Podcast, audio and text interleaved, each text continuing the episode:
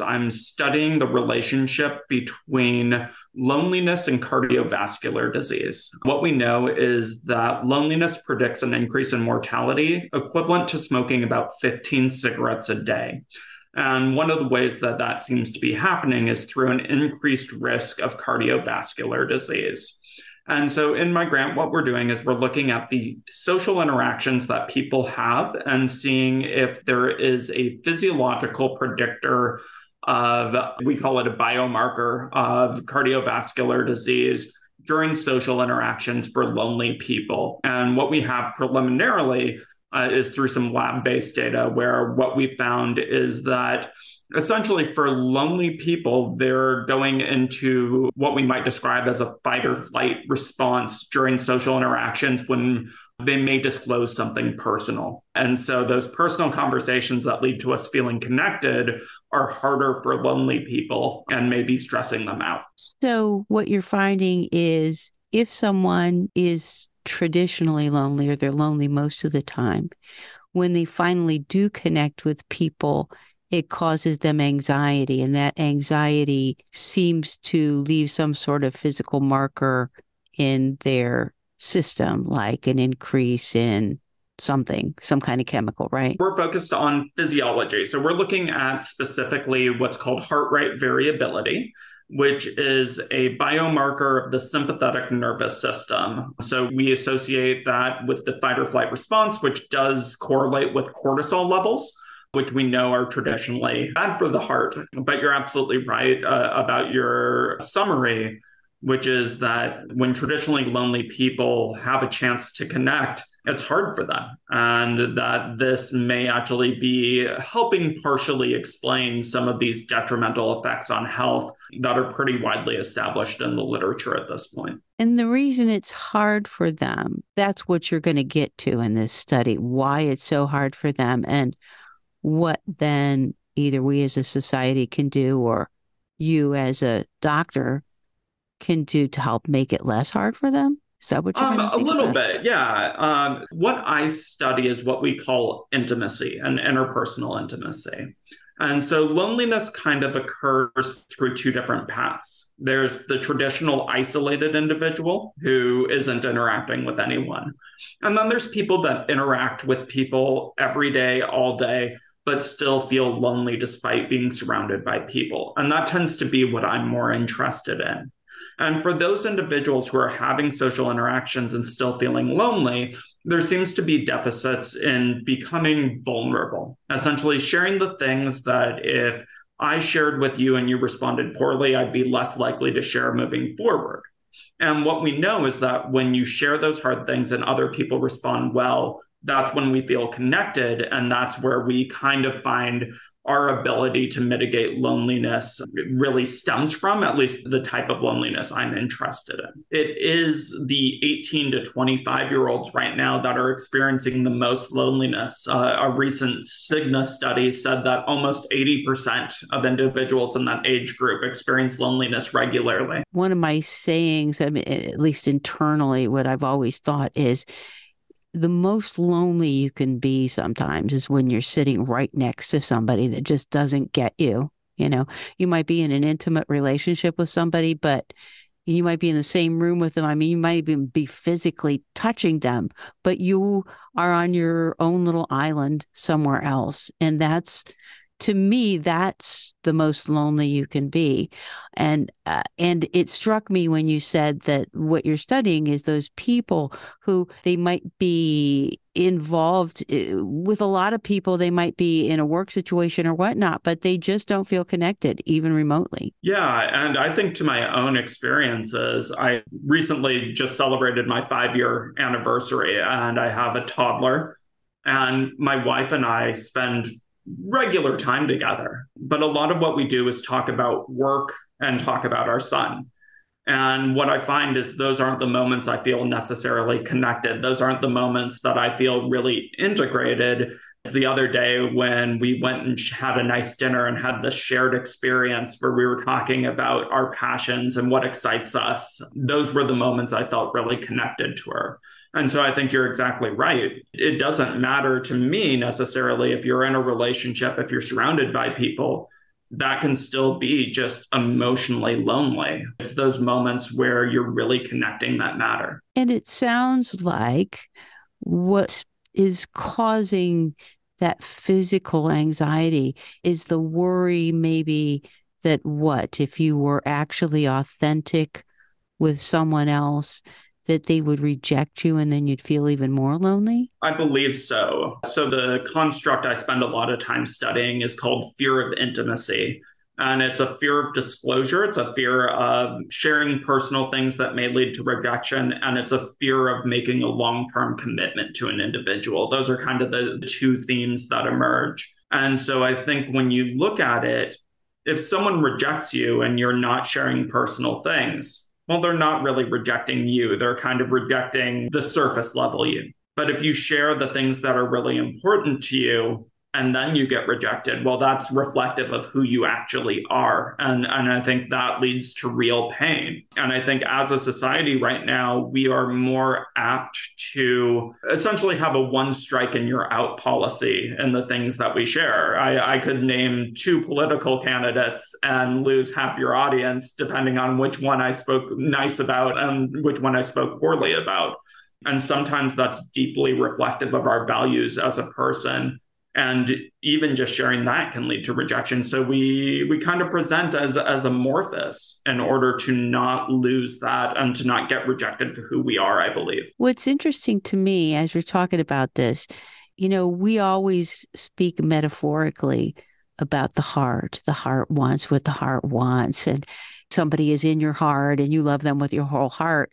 And what you're telling me is more than metaphorically, if you don't connect with people in a real way and have that intimacy in your life, your actual heart, as opposed to your metaphorical heart, actually gets hurt, which is that's interesting. I mean, it, I think that as people look at modern medicine, they think, okay, here's medicine, and then here's my inner life. And it sounds like your inner life and the actual physical heart as a muscle has a lot to do with each other, right? Absolutely. And that's what our field of health psychology really explores is how our internal world and our behaviors deeply impact our well-being both in terms of health behaviors. Uh, I think we can all think of times that maybe we had a relationship end and ate a, a, quart of ice cream when maybe we didn't want to.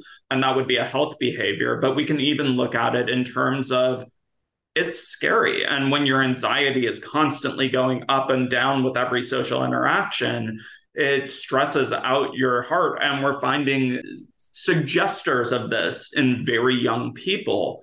And so if we take that information together, we kind of get this narrative where we may be in for 20, 30 years from now a lot of kind of risk of these loneliness correlates of heart disease, of deaths of despair, uh, because our young people are really struggling with this more than ever. And I would imagine a lot of older people as well right? Yeah, we actually find a really interesting, we would call it a bimodal distribution. Think of a camel's hump, where it's emerging adulthood is where we see the highest levels of loneliness. That decreases through adulthood. And then as you get older, we'll see higher levels of loneliness again. But it does seem as though the evidence for older individuals is a little more mixed about when that really emerges, with some data saying it's after you're 60 something, and some data saying it's closer to when you're 80 and you're losing mobility, and maybe your social network is shrinking because of death, because of people moving away and mobility. So that data, for at least as I interpret it, is a little more ambiguous. So, in order to get this grant, you had to show at least some kind of initial findings. And what you found so far is that there's a corollary, right? That you can find physical markers. Um, when you have this internal experience of loneliness. So, as you build this research out and do the studies, what comes next then? We have slightly stronger than a correlate. We have causality. Uh, so, in an experimental setting, what I did is I asked people across a spectrum of loneliness either benign questions when was the last time you walked for more than an hour? What did you see on your walk? To deeply personal questions. And those were two different conditions. And the deeply personal questions were things like, if you were to die today without the chance to speak to anyone, what would you most regret not having said yet? Why haven't you said it? So you can see how one really pulls for that information. We found that when we started asking the personal questions, the, the physiology did not look nearly as good. For me, what I'm passionate about is how can we mitigate this? How can we teach people to be safely vulnerable? And that feels like a little bit of a contradiction, but we can't be vulnerable with everyone. Not everyone's going to respond well to us, and we're not all skillful at being vulnerable. So I want to work on helping people identify who they can be vulnerable with, teaching them how to engage in a thoughtful way with vulnerability and how we can learn to reconnect with the world again, especially in a post COVID world. And I think you could make the argument we're not quite post COVID still, but loneliness really jumped up because we stopped engaging in the same way. We go to work and the halls are empty because people are working remotely, and we lose a Zoom meeting. If, if, if you and I had been sitting around in person, instead of doing this remotely. I would have talked to you. I would have gotten to know you a little bit before the interview. And today we kind of jump right into the interview without that chance to engage. There's some individual therapies that we can do to work on this. And I do a lot of research on those. And then there's more and more kind of global communities that are built around connecting and learning how to connect. And I'll highlight the great work done by Mavis Tsai who has developed a framework for upscaling this because we can't cure loneliness one person at a time. It, it's kind of got to be a cultural shift. That's interesting to me because, for example, like if people are lonely because they feel vulnerable, really expressing themselves authentically, a lot of times the reason why you do that or anybody does that is because they have an actual experience in their past, maybe more than one, to where they shared something that was important to them and then people rejected them. A lot of times that happens in person. And uh, the reason I go back to online, one, we spend a lot of our time online. And two, I just think of the kind of real deep incivility and meanness and sometimes savagery that people get online when they're actually, I mean, there's some people that are performative for sure, but there's some people that are actually being really honest to God vulnerable. And then all they get is like torrents and streams of abuse. And to me, that would make you definitely less likely to be authentic, don't you think? Absolutely. And I think anecdotally, it's, it's really easy. I, I, think of times that I've told someone I love them and it doesn't go well I, early in my dating relationships compared to my wife and just how long it took me to learn how to express that again it gets scary when you're rejected. And, and, that's the technical term is punishment, which means you're less likely to engage in a behavior. And so I think online, what we end up doing is we drift towards echo chambers. We find the areas where we have communities. And I think that community is really, really great. But I also think that it leads to in group, out group. If I'm drifting towards communities of only professors and only people that will understand what it means to be a professor, and I say, well, researchers who aren't professors are bad. Well, I've just created this isolation. And I think that's some of what we're seeing. And again, the parameters of what is accepted become so much narrower over and over again. So I do think you're right that we can go to these online communities and the harassment that people experience is, is so real and so hurtful. You know, cyberbullying is a, a real problem and we react appropriately to that. We respond in ways that try to make us feel connected. But I think sometimes that also leads to if you're surrounded in a community where all you can say, uh, you know, it's going to be responded to, that's not vulnerability either. And so you're still not taking those risks when you're surrounded by people. And I think those risks are really important. And it's about calibrating those risks in, in a good way. So as we wrap up, and you know, you want to give people some food for thought as they walk away from this today.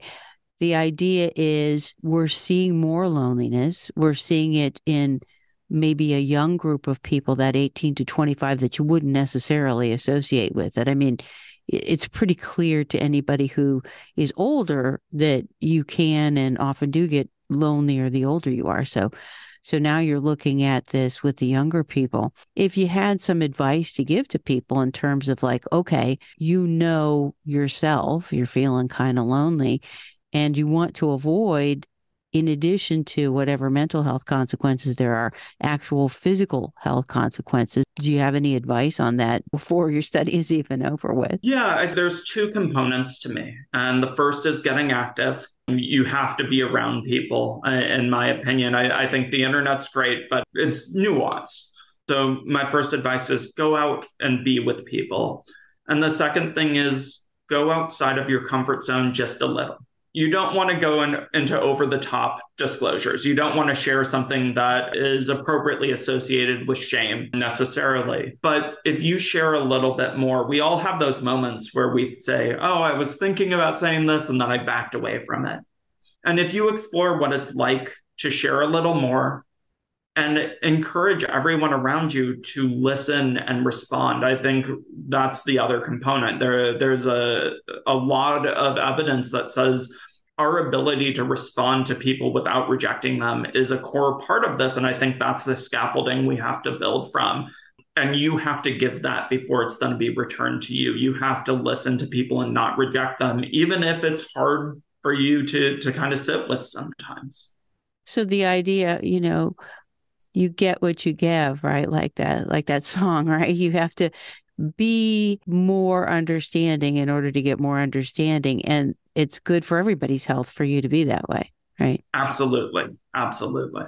Okay. Is there anything you'd like to add that maybe I have neglected to ask here? No, I, I mean, I, I, think you covered a, a lot, but uh, the important thing for me is just clarifying how much worse this has gotten over time. The modal American, the average American, has no close confidants anymore. And that to me is terrifying that there's no one that we can confide in on average. And that's been true for, I believe, at least 15 years. I'd have to double check my, my citations to confirm that. But we have gotten so much worse about this level of connection, and COVID is, kind of the cherry on top of the sundae. But we were going this direction long before this was a problem. So I think this is getting worse. It's impacting younger people in a way it never has before and we need to kind of approach it differently and we need to go outside of our comfort zone and really connect um, is kind of the take home for me. So if you had to quantify this you said studies show that most americans don't have anybody that they can confide in really? That's correct yeah. Uh, the, the, and um, there, there was a, a great study that I, I, found several years ago at this point when I was a postdoc that I believe equated, I'll, I'll give you the number I, I feel comfortable saying, which is adding one close friend to your life, uh, someone you can confide in, had the same impact on kind of happiness and well being as an increase in salary of $100,000 or more. Wow. Friendships are priceless then. Yeah, right? absolutely. Well, I mean, there is a price. You just you just put one on it, but still, you know, that,